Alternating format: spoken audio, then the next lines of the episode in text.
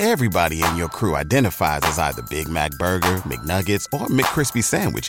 But you're the Filet-O-Fish Sandwich all day.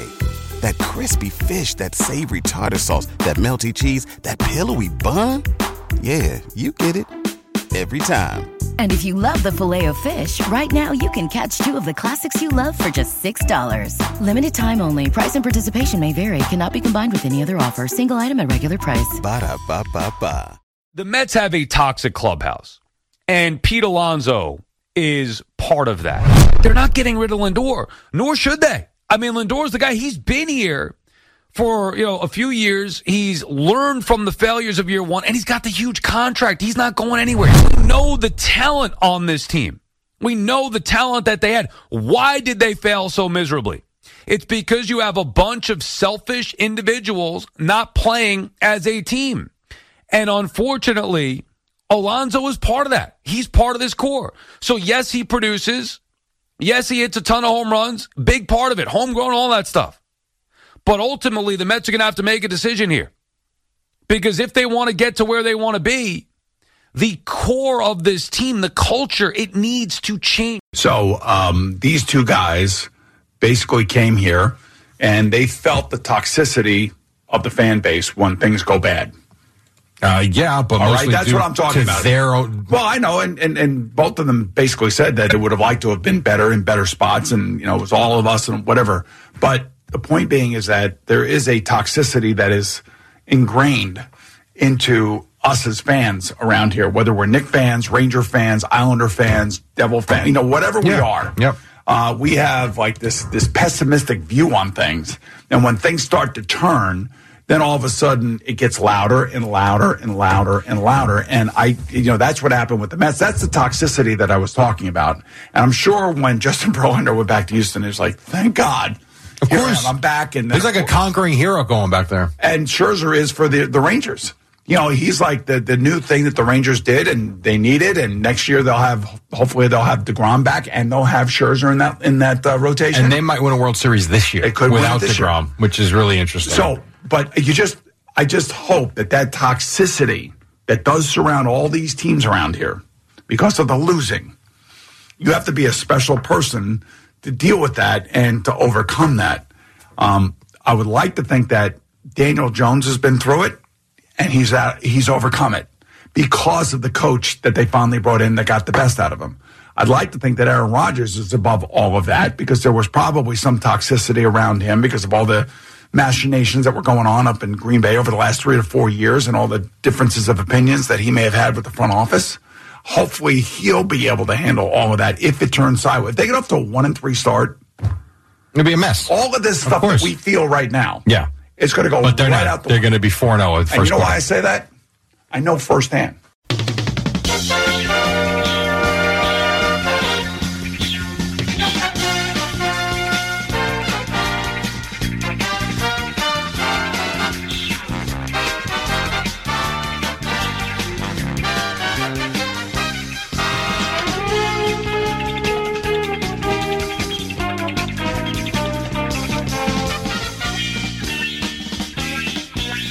It's another edition of the Talking Mets podcast here on this Sunday, August the thirteenth, twenty twenty-three. Of course, I'm your host, Mike Silva.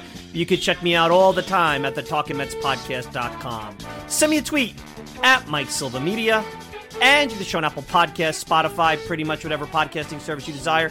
If you want to interact with me, Mike Silva at talking mets podcast dot com. No G, Mike Silva at talking mets podcast dot com. You can get me on Instagram, Talking Mets No G, and I want to welcome in the good folks from the Fansided Podcasting Network, as well as rising apple dot com. Uh, welcome to another edition of the Talking Mets podcast. When I told you guys last week, there are times when it, your team is out of the pennant race, that you have those moments when you could not feel further away from a championship or from credible, meaningful baseball. Yesterday at Citi Field, that doubleheader, those are one of those moments. I mean, those are rough games. I mean, anybody who anybody who went to those games and wants to send me an email, Mike Silva, talking mets podcast dot com, no G, let me know how it was, because that's rough. I mean, you could you could go and get the food and still have a good time, but from a baseball perspective, that's rough. What is it? Uh, thirty-four to three, was it? Uh, no, twenty-one to three, and you know, twenty-seven to three in a doubleheader. It doesn't get much worse than that. Look, doesn't matter if it's twenty-seven to three or double one nothing shutouts. A loss is a loss, and the Mets are in a position where the roster today is not the roster tomorrow. So away we go. Now, it as I said, not easy to do shows when the team is out of the pennant race, but this is New York. This is the Talking Mets podcast. The Mets may be bad. We're not going to be bad. We're not tanking for a number six pick. We're not, you know, putting the tents down and wait until the offseason. We're going to do the best we can do here. But a uh, lot to talk about. We're going to get in, and you heard the comments on the way in. Sal Licata, Boomer Esiason, W F A N. I know I criticized them, but I think the topic is important. Toxic clubhouse, toxic fan base. We'll get into that. Uh, Brett Baty was sent down. You know, something that I thought about talking about before this week. I wanted to get into it last week, but we had other things to talk about. Right move. Will we see him again? Hmm. I got to tell you, Brett Baty's got a lot to prove, and there was some very disturbing comments in a New York Post article. We'll get into that. And then there was non-Mets related news. We'll round up the show with that. The Orioles suspending their broadcaster for stating the facts. What kind of media world are we in? We're in the twenty twenty-three media world, and I'm going to give you on the way out some of my thoughts because although it's a, the most ridiculous thing I've ever heard and seen, I think you're going to start to see media for teams shift in a way that you're not going to like, but in a lot of ways, it's a self-fulfilling prophecy because of the behavior and the product and a lot of things we talk about here on the front end, front end of the Talking Mets podcast. So, okay, let's start out. Do the Mets have a toxic clubhouse? You heard Sal Licata. This created a big stir. You know, Brandon Tierney at W F A N jumps in, and then you heard I had a clip about Boomer Esiason talking about toxic fan bases, which Boomer, a former New York athlete, would know a thing or two about that. And, you know, this is coming on the heels of our show last week, the baseball malaise, and are we headed to, with the Mets and the Yankees, this early nineteen nineties redux, where baseball takes a big backseat and we focus on hockey and football and the N B A. You know, I'm not sure I'm ready to say that, but I'll start off by saying this. And I warned everybody about this when the deadline came and things were starting to get ripped apart, that it was going to be really hard, at least through the rest of the regular season and into the postseason when the Mets are not in it, to be a Mets fan. The media was going to use it as a pulpit to really bash on this club. And I'll tell you the truth, it's actually not as bad as it was in other seasons where the Mets were closer to the playoffs under Wilpon ownership, because I think in the back of the head of many of these members of the media, they know the owner spends money, and they're going to be careful about how far they go. But, I mean, when I wake up this morning and you know, there's an article in, in a major publication interviewing the fans who are basically going to the game with a paper bag on their head, well, you know, that kind of tells you where we're at. I mean, that's not, for me personally, that's not analysis I'm interested in. And I know what you guys were saying. I saw the comments on Twitter.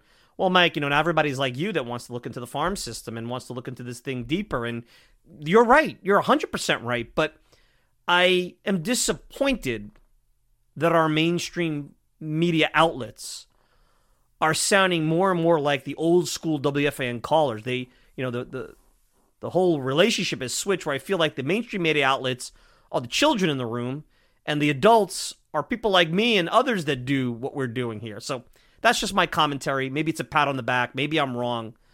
But when you hear a W F A N host who has not spent any time in the clubhouse, granted he works for S N Y, talk about a toxic clubhouse and basically connecting trading Pete Alonso to that, which I, I didn't hear the all I have is the clip that you guys heard. I didn't hear the whole context of the conversation, but that's what W F A N put out there. So that's what they wanted you to hear. I don't exactly know how, and I'll start there, that a first baseman driving in runs, hitting home runs, playing as good a defense as he possibly can is toxic to any organization. Because I'll tell you what, maybe they trade Pete Alonso. I did a show about that. There's an actual argument to be made about trading Pete Alonso. You know, maybe the Mets have a Herschel Walker type, and anybody who's, I'm dating myself by by saying that, a Herschel Walker type haul that they can get for Alonso with some pitching, maybe. You know, you got to consider it. But there are twenty-nine other teams that would probably consider Pete Alonso in some way, shape, or form, including the team across town who would love to have Pete Alonso at first base over Anthony Rizzo. And they'll take all whatever the toxicity that Alonso is. You know, and look, I get it. Alonso's a bit of a goofball. Sometimes he comes across frat boyish. You know, the home run derby. You know, he enjoys being Pete Alonso. He enjoys the perks of the trade. He enjoys the camera. But nobody could ever say a guy like that that's worked hard, has worked to improve himself, um, you know, maybe he's taken a step back offensively. Is that selfishness or toxicity? No. You know, I think what you heard, and I think the real issue that's coming to a head is something that we've talked about on this show, and we've talked about for years, and I've been criticized for it, and people laugh at it, and you know, I I, I hate to say that I'm going to repeat it again, but I am. But when we when we did a poll, fifty percent of you basically said I was right. The other fifty percent said either they were not sure and I was dead wrong. But that playing in this town is hard. Playing for the New York Mets is maybe harder than any other team. Maybe the only the Jets, it might be harder. And there is a yoke around the neck of every one of these guys that put that uniform on. And you have no idea how they're going to respond to it. And a lot of times their performance is the pressure that inherently comes with being part of this very difficult task of making the New York Mets a championship team. You heard in the second part of that clip, it was almost interesting that the same station that is trying to boost their ratings, trying to get forward with a new lineup of individuals, gave you two separate clips. One talking about the toxic clubhouse and the other one talking about the toxic fan base, where the first clip was stoking the flames of a fan base to make them toxic. It's almost a self-fulfilling prophecy. And the guy talking about a toxic fan base is a guy that knows it because he was on the other side of it. And he does his own little part in that talk radio world. But you got to give Boomer Esiason credit. The guy knows. He was an elite quarterback for a while. Came here and didn't work out. Not going to get into Jets talk here. Not qualified to do it. Not going to do it. But for everybody to fall for the bait or even debate toxic versus non-toxic, does Licata know? Is Licata in the clubhouse? Licata's not in the clubhouse. I don't care if he works for S N Y. You know, Mike Puma wrote a little bit. I mean, this is going to be something that everyone's going to go under the hood and look about. About the clubhouse, you know, Verlander's a diva. He doesn't like the analytics department for the Mets. Look, I haven't been impressed with the Mets analytics department either, to be quite honest. So maybe there's something there. You know, who's the unnamed source? There's been a lot. The one thing I will say, an organization that, by and large, from a front office perspective, has not been leaking. And even last year, a clubhouse that did not leak. The leaks have started to come. First, with what we'll get into later, the commentary about Brett Baty. Number one. Now, some of the commentary about the Verlander-Scherzer relationship, which I don't think any of that had anything to do with their performance here. Look, Scherzer hanging sliders has nothing to do with the fact that he hates Verlander, if that's even true. Verlander and the analytics department, did that play into his performance? Well, you know, maybe he was looking for some things. Look, the Astros revived Verlander, who was on the way out in twenty seventeen, and made him into maybe a better version than he's ever been, even when he was in his prime. So I can understand his aff- affinity for that organization. And, the, and, and there's got to be something to it, because it sounded like it was the only team he would go to when he waived his no-trade clause. And inherently, when you create somewhat of a mercenary, put-it-together type of team, you know, the Mets were trying to do what the Florida Marlins did in nineteen ninety-seven. You know, put these guys together to win a title, while they were trying to compete and win while some of the farm system is coming up. There's always that fear that the mercenaries come here, take the money, but aren't quite ready for what's in front of them. But toxicity had nothing to do with a, a, a, a shoulder issue for Verlander at all. You know, that's age. You know, I don't think toxicity has Starling Marte at a crossroads in his career where he had a serious surgery in the offseason and probably needed the year to get better. Probably shouldn't have come back so soon. Probably pushed himself. And I'm not sure that's the reason why Jeff McNeil is hitting two fifty, or that Brandon Nimmo has regressed offensively, or that Daniel Vogelback, you know, can't hit the side of the barn at times and shows no power. That Mark Canha was a lesser version of himself than he's ever been in his career. I don't think any of that has to do with that. There's all the walks from the pitching staff that have to do with toxicity. Did the closer blowing out his knee in a W B C match have something to do with toxicity? Drew Smith keeps giving up home runs. Don't think that has to do with toxicity. You know? I mean, the fact that the Mets pitching was thin in terms of depth, that's not toxicity. That's player development, to be honest with you. So the real takeaway from everything this week when you talk about Clubhouse, because I'm not going to get into that. This is going to be the rest of the year. People are going to try to flame stories because it is August thirteenth. And if you're writing about baseball, you got another six freaking weeks of this to do your job. And I don't know anybody who wants to write about Danny Mendick giving up eight runs as a position player relieving in the ninth inning, which drives me bananas that the league has basically turned into slow pitch softball when t- games are out of control. I don't understand it. I don't understand why pitchers, and I understand there was a doubleheader and the Mets are short on pitchers, but the fact that you can't get somebody in to get three outs other than a position player to lob softballs, Cubs did it when the Mets were ahead earlier in the week, drives me bananas. It's just not acceptable. It's not a good look for the game. That's the part of the game that has morphed into amateur hour. You know, Mets didn't have a position player pitch until nineteen ninety-two. It was thirty years in the in the league that it happens. Now it seems like every year they have somebody going out there and throwing some innings in blowouts. It drives me nuts. Sidebar and all that stuff. But these are the kind of stories. Stories about the fans with paper bags on their head. Stories about, well, this is what went wrong, and that is what went wrong, and this guy's toxic, and that guy needs to be fired, and Buck this, and Billy Eppler that. And I promise you this, maybe some of this is going to come out in the wash, and we'll we'll hear something when the season is is over. But the bottom line is this. The Mets are in the position that they're in because they weren't good enough. And in particular, they were really bad during a tough stretch in June. I mean, really bad. nineteen sixty-two Mets bad. twenty twenty-three Kansas City Royals bad. twenty twenty-three Oakland Athletics bad. The Mets were just mediocre. five hundred. We're not even talking about it. These might be meaningful games this weekend. And maybe Scherzer and Verlander are pitching. And maybe that lineup is more intact. And maybe the Atlanta Braves are, you know, certainly significantly ahead of the Mets because they already were. But I look at the wild card and the Marlins and the Phillies and the Giants, and the bar's not that high for the Mets to compete. They could have snuck back in this thing.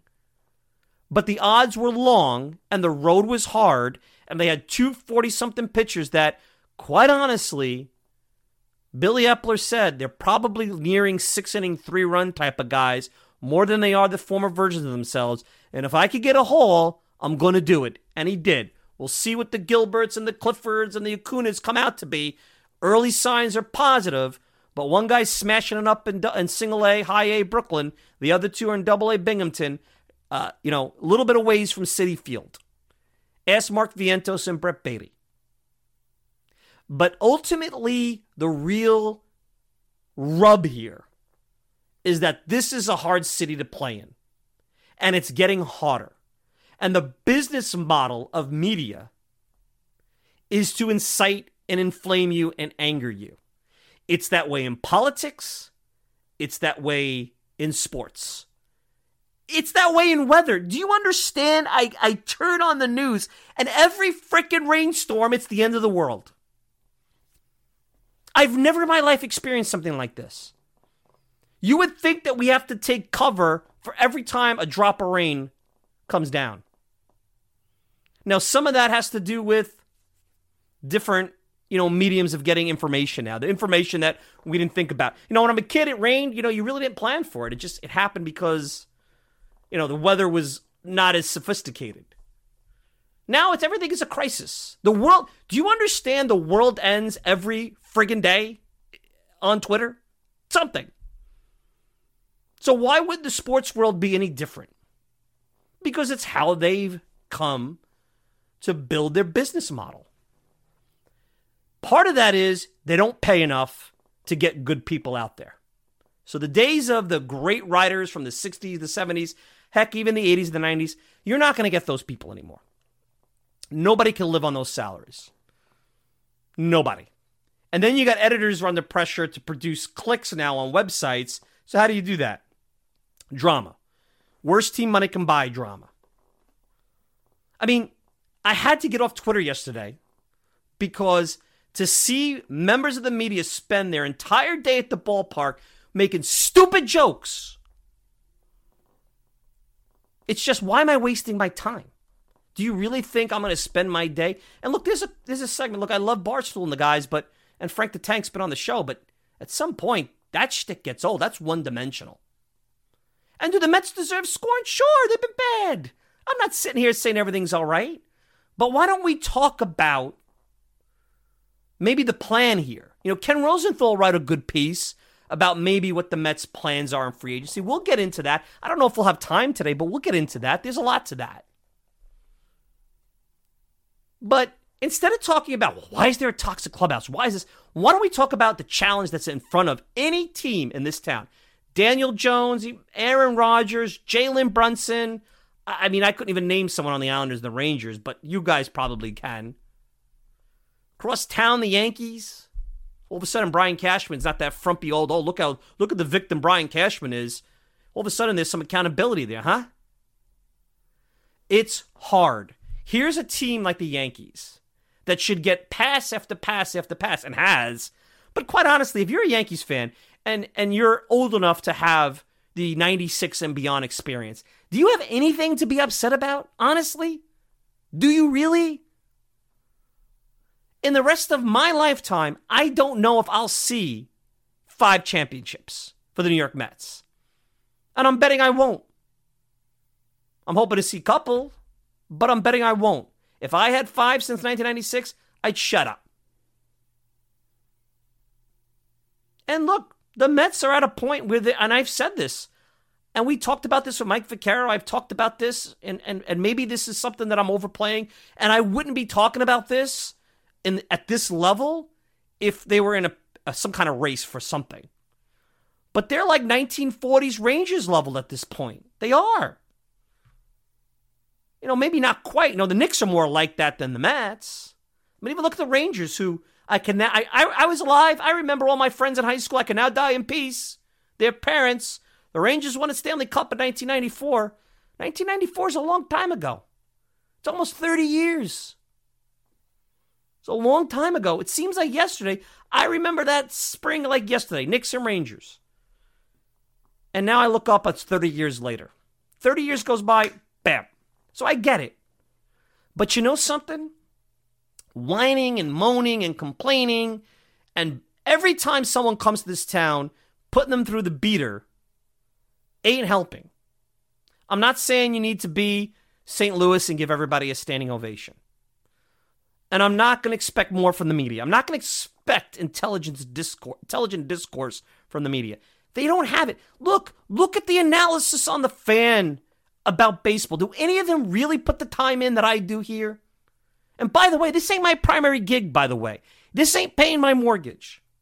This ain't even paying my car bill. It's a nice night out for dinner. Maybe it pays an electrical bill here and there.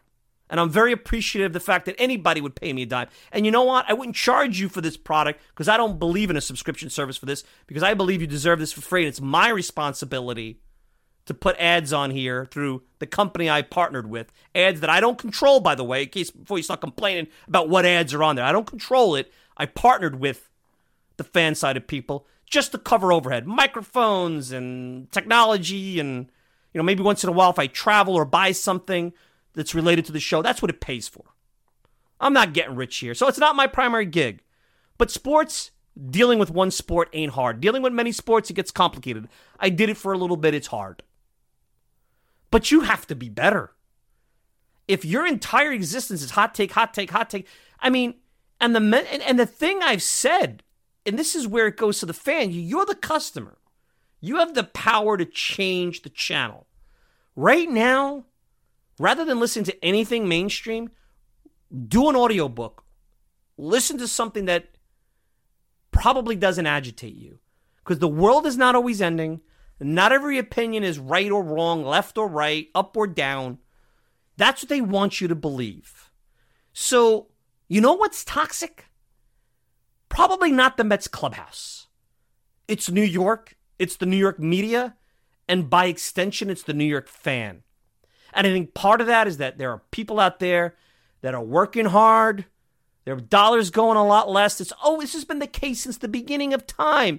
There's a lot of money out there on the field and in the pre- and in the uh, owner's box, and it's really easy to be jealous and angry. But you know something, guys? This then be- does not become a healthy hobby. It doesn't. Because now all the negativity that comes from your commute, from your job, from turning on the freaking news, now bleeds into the candy store. And when I was a kid, the candy store and sports was supposed to be an escape. Escape from reality. Two and a half hours of entertainment. That's why when teams go bad, like the Mets have, it's probably better that you step away unless there's something that is interesting, like a prospect being called up or, you know, a big event, or maybe you enjoy seeing a player on the other team. But if you're going to spend the next six weeks absorbing absorbing the trolling, being angered about the four A lineups, which told you that was coming once they ripped the team apart, told you,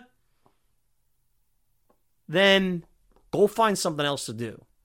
I'll try to keep it better here, but quite honestly, the toxic is not the Mets clubhouse. It's us. And name me a team that goes bad that everybody's singing Kumbaya in that clubhouse. Basically the same team as a year ago, for the most part. And I read the article by Puma, you know, Bassett in the clubhouse, but, you know, Tyler McGill and David Peterson, that fragile, that the absence of the coffee clutch they had with Taiwan Walker and and and Bassett and uh, and Scherzer, that they that they took nothing away from those conversations. Maybe Scherzer should have became the pitching coach. And look, there's a lot of speculation that Scherzer's the league. Who knows? It could be Canna, it could be Pham, it could be Scherzer, it could be Verlander. I don't know who the media befriended. You know, maybe it's if it's somebody in that clubhouse. One of the things I would do if I was Billy Eppler, say, you know what? Who's talking about Brett Baty's development? Saying some pretty back channel, deep inside baseball information about him, if it's true, if it's not being lionized. So I'm not here to talk about toxic Mets clubhouse. I don't believe a toxic Mets clubhouse unraveled this season. Age, injury, underperformance, lack of depth. Toxicity doesn't create any of that stuff. I told you going into the season, I didn't think they could win a division. I thought they needed some work in there. I thought they could play in the wild card because the bar is low. Because I figured they... What did I say at the beginning? The getting to know you phase, that first sixty games might be rough. But they're veterans. They'll figure it out. They didn't. And June did them in. That Braves series in Atlanta did them in. You know, losing with Scherzer and Verlander in that series and blowing leads in a fabulously bad way, that that pretty much did their season in. They tried to put it into second gear after that, but wasn't going to happen. So that's my message about all this. Listen to people like Sal Licata and Boomer Esiason, but understand what the problem is. The problem is you and me, because at some point we have to fairly assess what's in front of us, and there's a time for anger, and there's a time for understanding what's the situation. And the situation, quite honestly, is this team wasn't good enough. You could put any blame you want on anything. You want to believe it's Buck, it's toxic, it's this, it's that. If that makes you feel better to be angry the rest of the year. The Mets aren't good enough. Their farm system wasn't deep enough. Their players were older. That team, I think Adam Ottavino in that article hit it right on the head. They had their shot last year. There's a show. Go back and listen. Around this time last year, right after they took four out of five from the Braves, is this the Mets' best shot? I talked about it, and I had my gut told me that everything was coming together. And they didn't win. They lost to San Diego. They lost the division to Atlanta. Sometimes that happens. So now they retreat. We'll see what next year brings. Ken Rosenthal wrote a great article about perhaps the strategy that he understands to be, and we will have a chance to talk about that throughout the next couple of weeks, because I have my thoughts. Might include putting together a super rotation with the Far East. Maybe all, you know, three-fifths, Otani, Yamamoto, and Senga, a Japanese rotation, guys from another country who are coming here and, you know, taking on everything, including culture. Maybe that's what it'll take. You know, give Senga a lot of credit. I was the biggest skeptic of him. He came here, new country, new baseball, new food, away from home, doesn't speak the language. And he's the only one who seems like to be unaffected by all this B S and garbage. Had a pretty good year. Exceeded my expectations. Maybe one of the only ones on there. Maybe Tommy Pham was the other one. He's not even here anymore. And now he's having trouble seeing the baseball, apparently, out in Arizona. So he has a very serious eye issue, and I feel for him on that. That's that's unfortunate. So that's what I got to say about toxicity and clubhouse and chemistry. When I say you're the problem and I'm the problem, I'm not saying that we're causing things here, but we're not helping things. If you're always going to be waiting for the other shoe to drop, Charlie Brown, it's going to freaking drop. I've told you this. I saw the energy in that ballpark during the playoffs. It's the old, um, you know, rose rosary bead crowd. The novena crowd, I call it. Praying, oh my God, oh my God, oh my God, oh my God. Well, guys, guess what? That energy, you don't want to believe it? Read a little bit of energy. That's going down on a field. That don't help matters. I almost rather the Mets play one hundred sixty-two games on the road sometimes. I bet you they, they would be, do better. They really would, because at least there they expect to the negativity.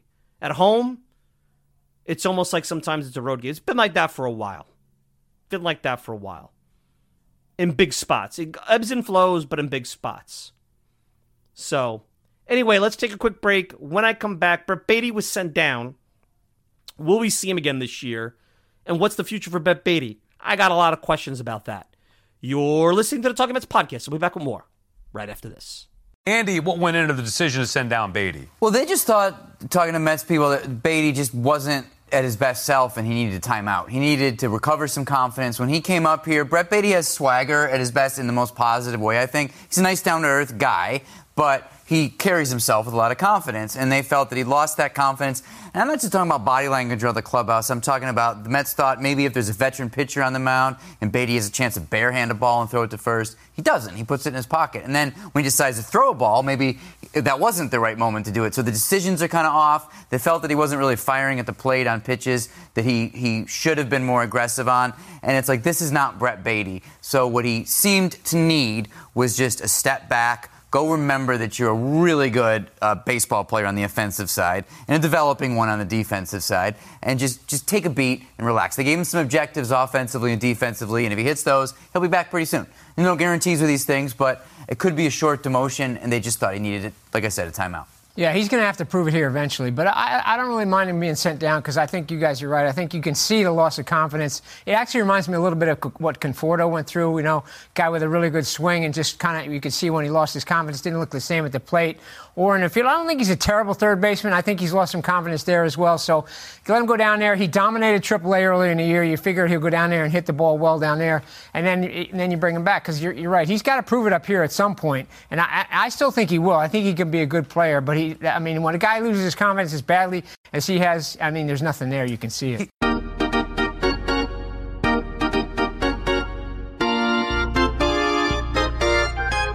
right, we're back. Brett Baty. So Brett Baty was sent down to Syracuse this week. He promptly has gone there and hit a couple of home runs and looked like the top-notch third-base prospect that the Mets thought they had. Uh, because, quite honestly, if he's not going to hit at Syracuse, then I got to tell you, I don't know when Brett Baty will hit. But this is a big part of the Mets, not only in twenty twenty-four and beyond. They have to figure out what they have here. And and I'm all for players struggling and not getting it and, and, and things like that. Because, look, there's a lot of players that we can, you know, talk about that have had struggles. I mean, just recently somebody pointed out that Aaron Judge, great point, came here.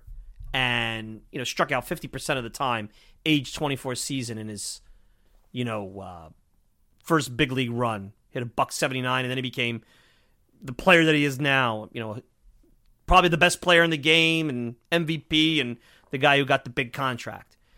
Alec Bohm um, had a decent pandemic season, but then his first full season in Philadelphia struggled. Similar to Baty, struggled. Didn't show a lot of power, struggled defensively. You know, you guys will remember early last season, you know, I hate it here when he made an error. And now he's a pretty solid, not an all-star, solid third baseman. And uh, he plays a little first, too. But, you know, a guy with a, a one eleven O P S plus, seven seventy-four O P S, some pop, valuable in a lineup. If Brett Baty turns into that, he's not an all-star. He's a solid player that plays a couple of positions. I could live with that. It's disappointing, but I could live with that. You know, people bring up Michael Conforto getting sent down.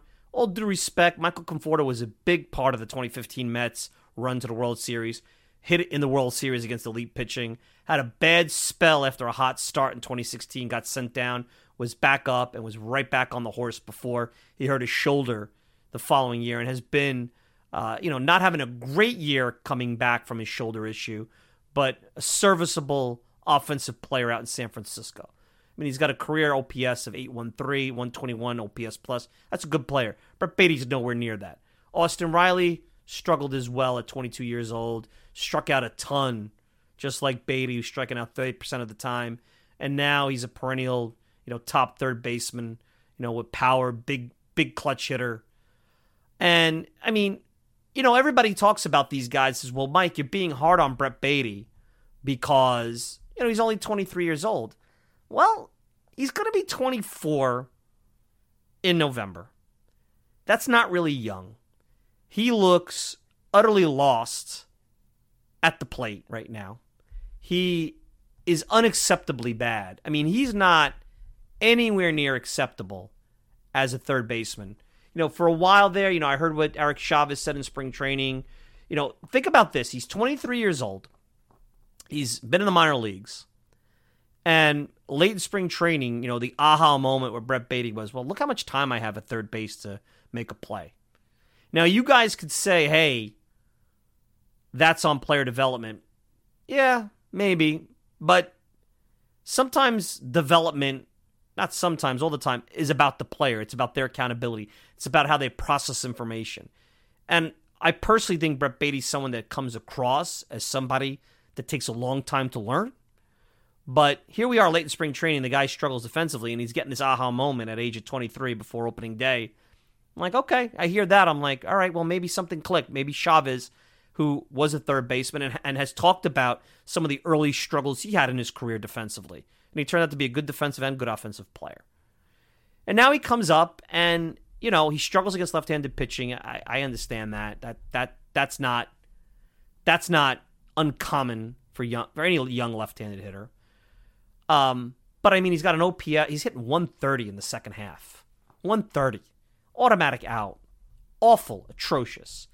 And now this article comes out by Mike Puma, which basically talks about the fact that Brett Baty is learning here at the age of twenty-three, something that he should have known. And if nobody told him, shame on him, but it's baseball one oh one, that in the best, highest level of the sport in the world, you can't take any pitches or time off.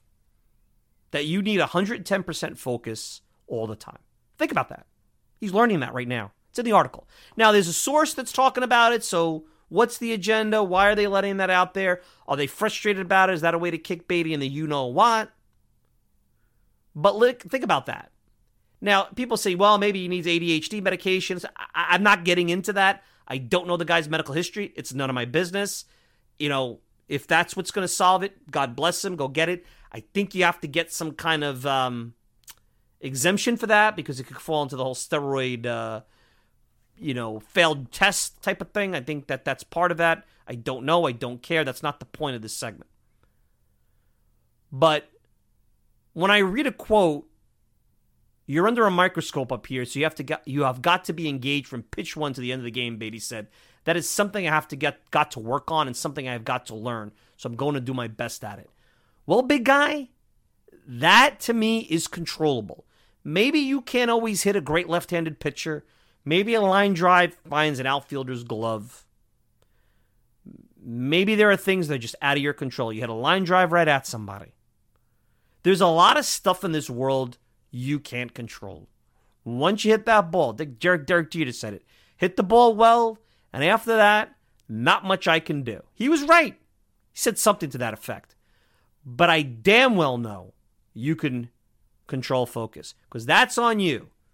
And there's no coach and there's no, you know, analytics department that's going to give that to you. Is there medication that could do it? Sure. But before we start shoving pills down his throat, better make sure that that's part of the equation and not just an excuse. Easy to say, let's just give him a, a magic pill. We don't know that. It's not our, that's not something we can speculate, nor will I. And I've heard nothing but good things about this kid from people who would know. Professional, he's going to be great makeup, going to be the Mets' third baseman for a decade. I've heard it. People that I respect. And I'm hoping that that's the case, because he's hit at every minor league level. And let's be fair, Baty's a victim that here he is, nineteen years old, having his first season in Brooklyn, you know, towards the end of the year after being in rookie ball, and then the pandemic hits, and all these guys. I think what you're seeing now with all these prospects, the dearth of a pipeline, not just for the Mets, but for other teams, is that you have a number of guys like Brett Baty in the position that he's in that lost a full year of de- development right out of the gate, where they couldn't do anything because of the pandemic, because of COVID in twenty twenty. And that could be a... De- there are going to be players that are never going to recover from that, ever. And that's going to be a shame. That's part of life. That was not their fault. It happened. But it might be an obstacle and something that, you know, may delay their big league careers. Maybe they never get on track. Maybe organizations change their opinion of these players. Maybe they change their development plan on them. I mean, one of the things that I worry about, even with a Brett Baty, because we heard Bill Pulsifer talk about it a couple of weeks ago, and we know that teams, especially now, because everybody wants to be the smartest person in the room, you know, whether it's a coach or an analytics member of the front office or whatever, they want to change people. You know, look at what Pulsifer said. This is back into the nineties, when analytics wasn't necessarily something that anybody thought about. How they were changing the way he went about his craft, the same craft and the same process that got him to be one of the top prospects in baseball. Teams are good at that. Mets are no exception. And I've questioned their player development, especially on the pitching side. I'm not here to say that all hope is lost, but let's face it,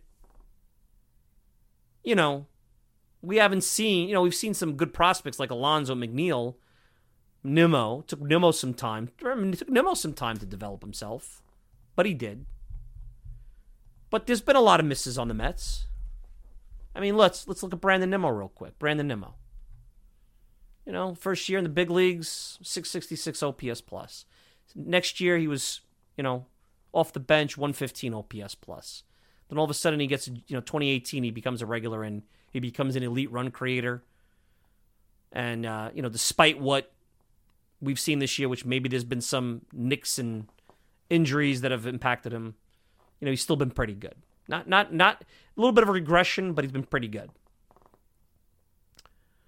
But to hang your hat right now on Brett Baty, to guarantee that he, first of all, he doesn't get any uh, leg up in a positional battle at third base. I mean, they're talking about putting Jeff McNeil at third base and moving the kid to the outfield. I mean, even if he figures out the offense, let's say he becomes Austin Riley at third base. His third base defense is not acceptable. He'll hit a two-run homer and he'll give away three runs with his defense. I mean, his defense is so bad. I mean, look, I can't. The, the level of offense that Brett Baty has to produce at his current defensive capabilities is so high. It's at least the Austin Riley level that I just can't see. I mean, unless I'm missing something, I don't see him being able to be the offensive player that he needs to be to make up for that bad defense. Now, players get better. There's always a chance to get better. Howard Johnson wasn't a great third baseman, but he made the plays and he got a little bit better as time went on. You know? Michael Conforto had the knock that he couldn't play defense when he was drafted, and he turned out to be a pretty good defensive player. Good arm. I don't know. I haven't watched enough of him this year to know whether or not how he's regressed or whatever. But what really bothers me about the Brett Baty narrative, and I, you heard John Harper and you heard uh, Martino, well, you know, he's a kid that shows a lot of confidence and needs a little blow. I, I don't know if I believe that. And with that article, if any of that stuff, and some of that's quotes from Baty. Some of that's quotes from Baty. It's not like it's an unnamed source. That doesn't reek of a confident guy. Guys who don't have focus and are learning all that stuff, that's not confidence. That's not, you know, confident guy is focused, ready to go, understands what needs to be done. you know.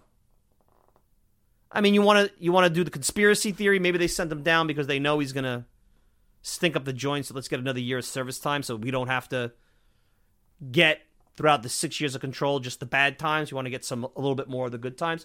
Yeah, maybe that's that's something that is playing into it. Possible. It's possible.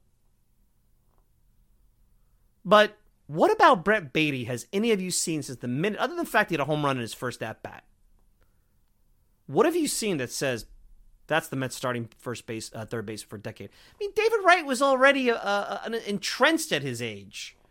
I know that that's a guy who was on a Hall of Fame trajectory before his injury. Same thing with Jose Reyes. I brought up Conforto, not a Hall of Famer, guy that had one small blip and got sent down. One small blip.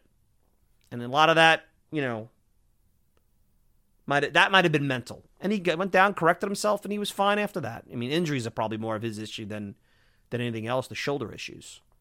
And who knows how much of that, you know, he hurt his shoulder the following year. Who knows how much of that was his shoulder? You don't know. He never made excuses. But, you know, everybody's, oh, he's young. No, he's not. When he was nineteen, he's young. It's twenty twenty-four. He's five years into this thing.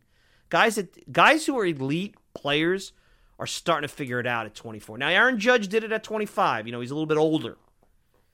And maybe, maybe I need to, you know, heed my own words and say the kid lost a year of development because of COVID. So maybe twenty-three is really twenty-two or twenty-one. Okay, I'll buy it. But right now, to sit and look at the baby Mets and say that other than Alvarez, any of these guys could contribute at any level next year would be foolhardy. Vientos, I know he's got like one hundred at-bats in the big leagues, but what's there? Not, I mean, Buck said he's made improvements defensively. That's good to hear. But he's not exactly stinging the ball. I mean, at the very least, he should be hitting left-handed pitching and hitting, you know, bad pitching at the big league level. You don't see that. Baty, you got what you got there. You know, and, and we always assume, because the Mets have been blessed in the last ten or fifteen years where top prospects came up and performed. Wright, Reyes, Ike Davis before he had that injury, Alonso, McNeil. You know, they've had Nimmo. They've had some good fortune. There are guys like that don't make it, that flame out, that never make it. You know, guys like Randy Milligan, if you want to go back to top prospects the Mets had. Sean Abner, Herm Winningham. Look at some of the guys they gave up for Gary Carter. Those were top prospects. They never panned out. You know, everybody thinks everybody's going to be Greg Jeffries. You know, Greg Jeffries had a good career. Maybe he didn't work out here, but he had a good career. Maybe he wasn't what they thought he would be, but he was a good hitter. You know, not everybody's David Wright. But at this point, give me Alec Bohm. Bohm, Bohm, Bohm, Bohm. Give it to me. I'll take that offense in a as a component player in a better lineup. You know, what they're what he's been advertised as is a is a core offensive piece right there with with Alvarez. Now they're talking about moving him to the outfield. His stick better be a hell of a lot better than what Alec Bohm is doing. It's seven seventy O P S, and he better be a decent outfielder. I mean, there's a whole lot of red flags with Brett Baty. And I hope I'm wrong, and I'm not rooting against him. I know you guys all say on Twitter I'm rooting. I'm not rooting against him. I'm just telling you, I don't see it. And look, I was wrong about Senga. I was wrong about Alvarez. Alvarez has worked his tail off. When a Hall of Famer like Max Scherzer gives you the kudos that he gave Alvarez earlier in the year, that's a... that tells you a lot. So don't be putting in pen Brett Baty as your third baseman or your left fielder or anything on the big league roster, because I haven't seen it. I've heard good things. You constantly hear good things, but the results are the results are the results, and I don't see any of the good things in a small sample size that everybody's talked about. And I think the next twelve to fifteen months in Brett Baty's career are huge.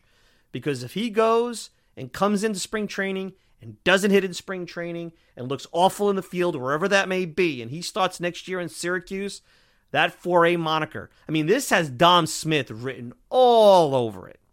At least Dom Smith had a good sixty games during a B S season in a truncated schedule that wasn't a real schedule. It was a East Coast schedule.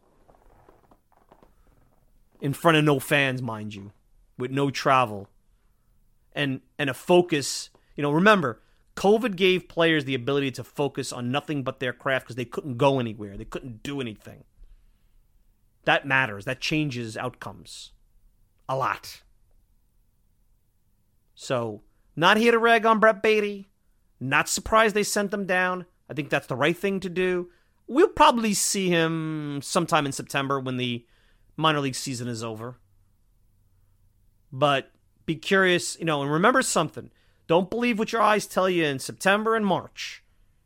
It's not a bad thing if he starts hitting, but doing it in extended garbage time, I need to see a lot more. And, and that will be him showing in pressure situations when games matter for a team that's good that he can perform on both sides of the ball, which he has yet to do one iota in the up and down that he's had since August of last year. So that's what I have to say about Brady. All right, let's take a quick break. We're going to wrap up. When we come back, non-Mets related topic that we'll end up with. It's pertinent to how I started off about the toxic media.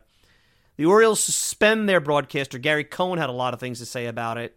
You shouldn't be surprised that teams are starting to be, uh, well, I guess their own little P R arm, the media of these teams, the desires for the, make them become their own P R arm.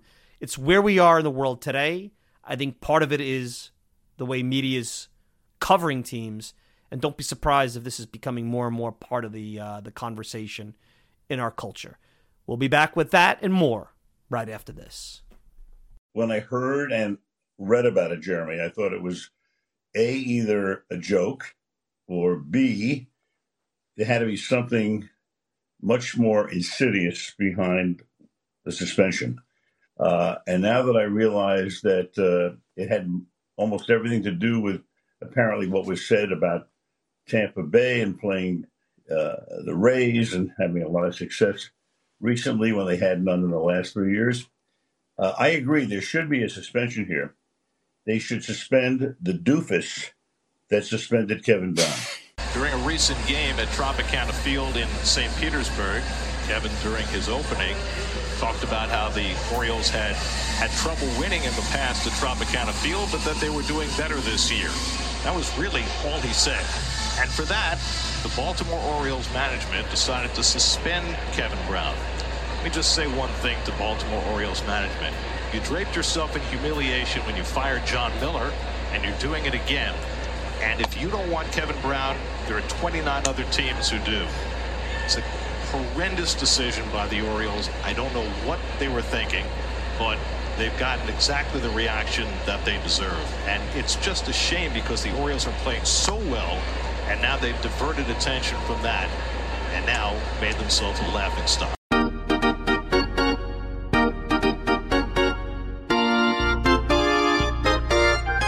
All right, we're back.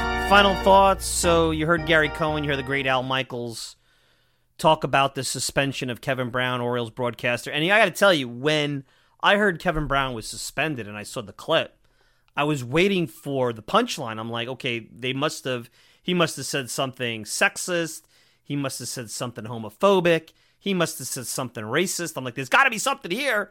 I mean, that's the way this goes, right? I mean, they people just, they're dumb. Like, they say things that come out of their mouth that you're like, how can you say that? Like, forget about today's society, how sensitive we are.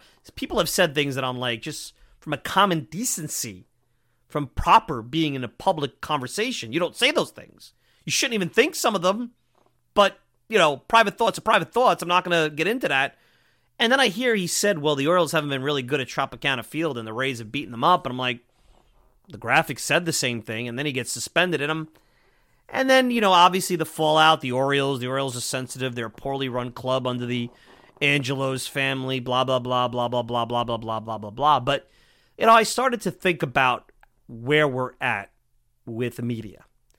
And I think there's a couple of different things when it comes to the professional sports teams that to respond to a new world of social media, as I said in the beginning, is toxic, is built on toxicity, is built on creating a toxic narrative to generate clicks because, unfortunately, what I've been told is that the mainstream fan doesn't like smart or intelligent or education.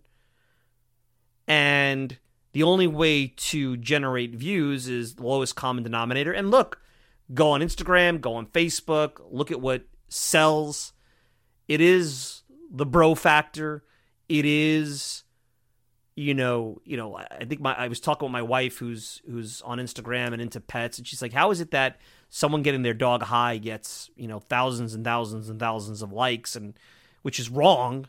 And, you know, somebody doing good work to help animals or help people, you know, they get no likes, they get no views. Is it the algorithm? I said, well, maybe, but it also is us, us as consumers that don't necessarily take the time to want to see that stuff. We like a good laugh. And at some point, you know, we, we as a culture maybe have got to be better. So by playing into this toxicity, into whole, you know, again, I'm going to go back. We are the consumers. We have the power of the dollar.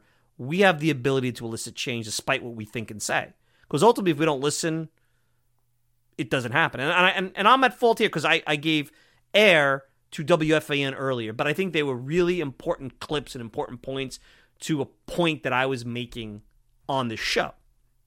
But teams have decided that, hey, if I can't get fair coverage and the toxic environment around me is inevitable, then I need to pull back the control. And at the very least, the people that work for me, if they're not going to put pom-poms in their hands, at the very least, they're going to spin everything like the best P R maven out there and make sure everything is positive to that viewer. Somehow like they're indoctrinating a whole generation of fans.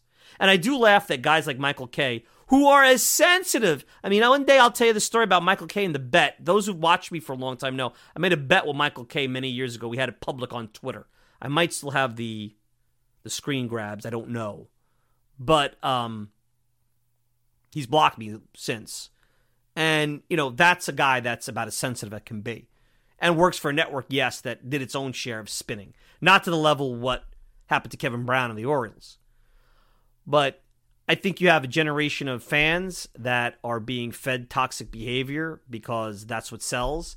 They knowingly or unknowingly pushing it down. You got teams now that have younger, you know, social media experts that like, hey, we could spin this. Like everybody thinks, I love you go on LinkedIn, you go on, on Facebook, you go on Instagram. Everybody's like, hey, I could make you this and I could do that. And I got the answer to this. So, guys, it's not that complicated. Look, if you're intelligent and you read and you take a step back and you put your emotions to the side, I don't care what level of education you have, you could decipher B S from real pretty quickly. This P R stuff, these fancy, you know, memos, all they are are political points to protect you from the mob. That's it. That's it. That's it. There's a group of people that wake up every morning, a segment of our society in sports, culture, life, that all they wake up trying to gotcha. Well, that's all. They get off on a gotcha. And now you have a phone with a camera and you have, you know, Instagram and Facebook, and all they want to do is gotcha. I gotcha. And let's tar and feather that person. And we're going to improve society just by being angry all the time. And guess what? They're the losers in it because they're always angry. So in a lot of ways, the team is wrong, but we are creating, and we're actually going to flush. And we really have. The reason a show like this even exists and gets the attention it gets is that the product in the mainstream is so bad at times and lacks so much depth and is either too vanilla or too ignorant that I actually could exist. I should be choked out. There should be someone on S N Y doing what I do. There should be someone on every network doing what I do for every team because this ain't hard. I am not the smartest guy in the room. I think I've got a, a, a unique perspective. I think some of my training in business helps me here communicate with you You know, I do think I have a little bit of talent, but, you know, I laugh when people say, oh, this radio person is so talented. You know, yeah, there's radio people and there's non-radio people, but if you're in a, any environment where you communicate with people in any walk of life, in any business, you could do radio. You got to organize yourself and you got to get the flow and you got to practice, but you could do radio. This ain't the hardest thing. You don't need to go to the Connecticut School of Broadcasting to do radio. Trust me. You can learn a few pointers on form, but those are like, you know, it's the difference between taking a three-credit class and taking, you know, a four-year degree. Most of the time, the three-credit class, if you're smart enough, you, you can get away with it. Now, of course, we have technology and the internet and different formats that go out there and, and help us. And truthfully, growing up in an environment where radio and talk radio, it was born and exploded as a young person, helped me quite a bit with real. And look, back then there was a lot of gossip and there was, you know, I always, I talked about it. Howie Rose, when we talked about him being inducted into the Mets Hall of Fame, he was as hard on the Mets as anybody, but he wasn't toxic. He was honest and he was fair. He was fair. I mean, think about how far we've come with this whole Kevin Brown suspension thing. That Davey Johnson used to take calls from fans who would call him and question his moves in game on the air, to a point where managers are in this scrum, organized dais, get thrown softball questions because members of the media either are too lazy or afraid to have their access revoked. And it is a partnership. Look, covering a team's a partnership. You have to do some sales uh, work there because you know what? You go after certain people, they're going to shut down on you. That ain't going to help you. But it's a give and a take. And if you communicate and you're honest and you're fair, I think unless you're a real thin-skinned jerk as an athlete and they're out there, you'll be you'll be fine. Because you, if you're honest, say, hey, look, I, I need to present this part of the conversation. And as long as you present the other side and you're not just trying to go after someone for clicks. But what's going to happen is teams, and I think Mark Cuban even talked about this in terms of his organization, they're going to bring all this stuff in-house and they're going to feed you the content that you want. The vanilla M L B dot com, Q and A, basic stuff, maybe this, that. It's like going to the doctor. You know what media with teams is going to be? It's like going to the doctor saying, I have this ailment. Like, well, it could be this, it could be that. It may be this, it may be that. And, and I'm sure you've experienced that. You sit there and you go, okay, so basically you're telling me a bunch of things, and you're asking me to decide which path I want to go. I, I knew that. I'm going to you, the expert. Well, you know, everybody's afraid to make a decision or they're not good enough to make a decision. That's what's going to be. Well, here's A, here's B, you decide. No, that's not what I do. I give you both sides. I try to go balance down the middle, but I also tell you, hey, here's where I think this is going. And I also try to get the B S meter out. Say, this is B S. This is garbage. This is baloney. So we're creating this by the media not being better. By the, you know, when I hear people say, and they're, again, they're right, that you can't do what I do, like have a show with an Ernie Dove and talk about the farm system and the way that Ernie did and gave us a lot of inside baseball as to why things were the way they are. Go back and listen to that from a few weeks ago. I think that was right around the deadline or right before the deadline, because it's too inside baseball for the mainstream. Well, then you know what? If that's how you are as a fan, then you're just going to be the guy that's going to get the article where they talk about the people in the stands with the paper bags on their head. Because to me, that doesn't interest me. If you're going to go to a ballpark and be negative and spend the whole time yelling and screaming and being angry, uh, go there and enjoy the food. Take your kid to the game and and and you show them nuances of the game. You know, have them look at Acuna out there in the outfield and show them what you think the Mets need. Like, that's learning about the game. Like, this other stuff I don't get. Like, you know, I'm all for comedy and laugh. And, and, and look, I'm the biggest guy. I love to watch. I mean, one of my favorite sitcoms is The Office, which is mocking office lifestyle. But there's a time, like, not everything is that. That's, that's not reality. It's just really sad and disappointing. And look, I see the success. Look, look, Portnoy over here at Barstool buys back, you know, Barstool, fabulously successful. And I give Portnoy, I mean, he had an idea, and he's one of the few that have executed at a level that many of us will never see in this business. Guys like him, Bill Simmons, whatever. you know, did a ton for small business during the pandemic. Portnoy did more for small business during the pandemic than government, and that's the truth. But I got to be honest, some of the content I look at, I'm like, huh? I don't get it. And I'm not a, a tight you-know-what. I think I'm a fun guy. I mean, I may take my, you know, things a little more seriously. I try to be professional. You know, I, I just think I'm different. Like, I can't be that. If I came on and I tried to be Talking Mets version of Barstool, it's insincere. Like, you got guys that do that.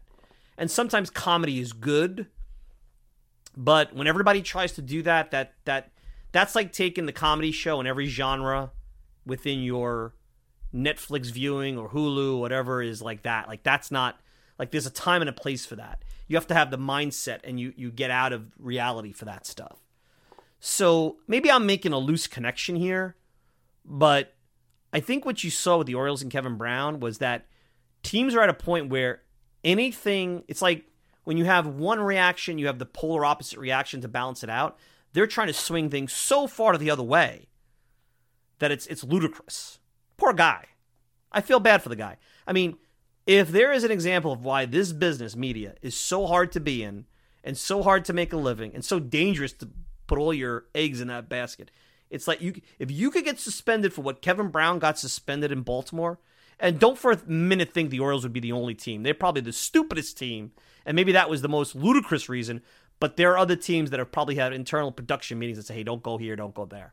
And that's why you got to respect S N Y, and you got to respect Gary, Keith, and Ron, and you got to respect, you know, despite the fact that you guys hate the, the Wilpons still own the network, but it's not affiliated with the team anymore, so now they can even go harder after the team. That even when S N Y was affiliated with the ownership of the team, they never went the route where I felt it was, you know, I used to make the joke, or was Bob Raissman at the Daily News used to make, it was Bob Raissman that came up with it. He used to call uh, the Yes Network Al Yankzira out of the whole Al Jazeera that, you know, back in the day where it was like, you know, they would they would report whatever they wanted you to hear, even though it wasn't real. So he called it Al Yankzira, which maybe is politically incorrect, certainly by today's standards, and I'll probably get yelled at for saying that, but that's a Bob Raissman. I mean, anybody who, who read Raisman's columns knew that he had quite a sense of humor. So we are in odd times, people. We are in odd times. And the fact that there's no meaningful baseball in Flushing is going to enhance all that we've seen and heard on the media front. I told you this was going to get ugly. But here's the commitment I have to you. I'm going to try really, really hard to stay out of that. I'm not going to make this a topic every week. Um, I think there are some things that we're going to try to look into over the next couple of weeks. I'm trying to look at, you know, some baseball books out there, trying to get some former Mets on the show. Uh, I think Ken Rosenthal had a great column in The Athletic talking about the Mets' focus in twenty twenty-four, and I think I want to build that out. I think that's something we're going to do next week. Build that out. Hey, what does... what Cohen wrote to the season ticket holders, what does competitive baseball look like, and how does that line up with this twenty twenty-five, twenty twenty-six timeframe? Here we go again. I mean, I remember when the Mets were rebuilding under Sandy Alderson. Well, twenty sixteen is the date. twenty fifteen is the date. There is no date. Sometimes you're early. Sometimes you're late. Sometimes it never comes. You develop prospects, and they develop based on themselves and you, and it happens. The quicker it happens is is – how quickly you get good ball players. There's not a clock that strikes midnight and says, oh, it's your time, Brett Baty, you're on up. No. Brett Baty may never hit midnight, as we talked about earlier. Hopefully he does, but he may never. So, anyway, that's my... I mean, saucy today, right? A little sauce? Anyway, uh, that's the latest edition of the Talking Mets podcast. Um, we'll be back, of course, next week. Enjoy the game tonight. I know you guys might be watching Sunday Night Baseball, Mets and Braves. I'm sure that'll be brutal with E S P N using as a pulpit to say how bad the Mets are, because that's what we want to hear for two and a half hours, how bad the Mets are, as if we don't know that. The whole season has been bad. You know, we really haven't had good feeling about the Mets since Atlanta last September. So there you go. So, all right, you can check me out all the time at the talking mets podcast dot com. Send me a tweet at Mike Silva Media. And you can show on Apple Podcasts, Spotify, pretty much whatever podcasting service you desire. If you want to interact with me, Mike Sillat, talking mets podcast dot com. No G. Mike Sillat, talking mets podcast dot com. You can get me on Instagram, talking mets no g. And I want to thank the good folks at the Fan-Sided Podcasting Network for supporting this show. I'm your host, Mike Silva. Enjoy the rest of your Sunday. We'll be back with another Talking Mets podcast next week. Till then, take care, everybody. Beat the Mets. Beat the Mets. Beat the Mets.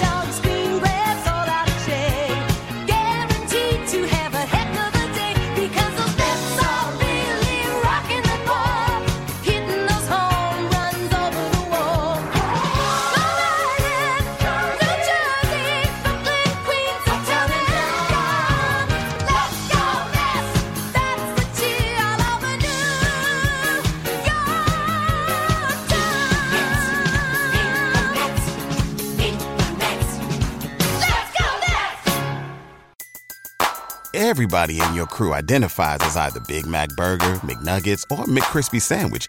But you're the Filet-O-Fish Sandwich all day. That crispy fish, that savory tartar sauce, that melty cheese, that pillowy bun. Yeah, you get it. Every time. And if you love the Filet-O-Fish, right now you can catch two of the classics you love for just six dollars. Limited time only. Price and participation may vary. Cannot be combined with any other offer. Single item at regular price. Ba-da-ba-ba-ba.